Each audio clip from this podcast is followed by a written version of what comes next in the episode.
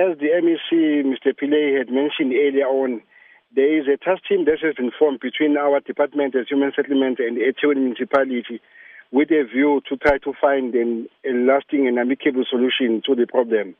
However, we have to emphasize that as a department, we are not that much involved with the court action that was taken by First Metro, which is responsible for the administration of those flats. Because initially, if you recall, there has to have been about three evictions from 2014. We did intervene as a department, which resulted in the stay of those evictions. We also escalated the matter to the National Minister of Human Settlements, who in turn appointed a task team.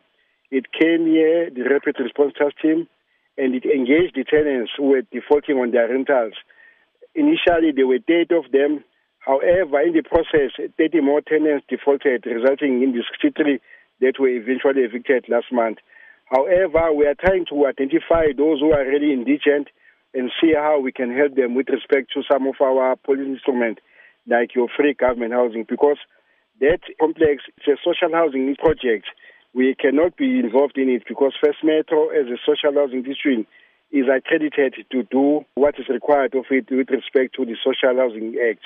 So for now, we are trying to profile some of the families that are really indigent so that we can see how between us and the eThekwini we can help them. Has this now become a humanitarian crisis? The fact that there are over 60 families sleeping on the streets? One can say that, but at the same time, we say there's been enough adequate consultation with the defaulting tenants because the eviction just did not take place out of the blue. People have been informed that they have to acknowledge the debt that they were owing to First Metro.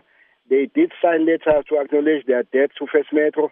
However, in the process, they, they reneged on paying the debts. Hence, First Metro decided to go the route of the court where they got the court order to evict them. But we cannot turn a blind eye to what is happening now. Hence, we have just said that we are looking at some of the tenants because not all of them are in an indigent situation. There are those, depending on the profiling of each household, who are really must be attended to with respect to getting, say, for example, free government housing. Earlier on, we spoke to the community members and they were saying that nothing is being communicated with them. Have you been able to communicate with the community members to make them understand the current situation? I can confirm that our officials did go to Howell Road sometime last week, if I'm not mistaken, Tuesday, to try to identify those very same people. As I'm saying, some of them are very scared to come forward because uh, they feel that they are being intimidated by some who said they must incorporate with us.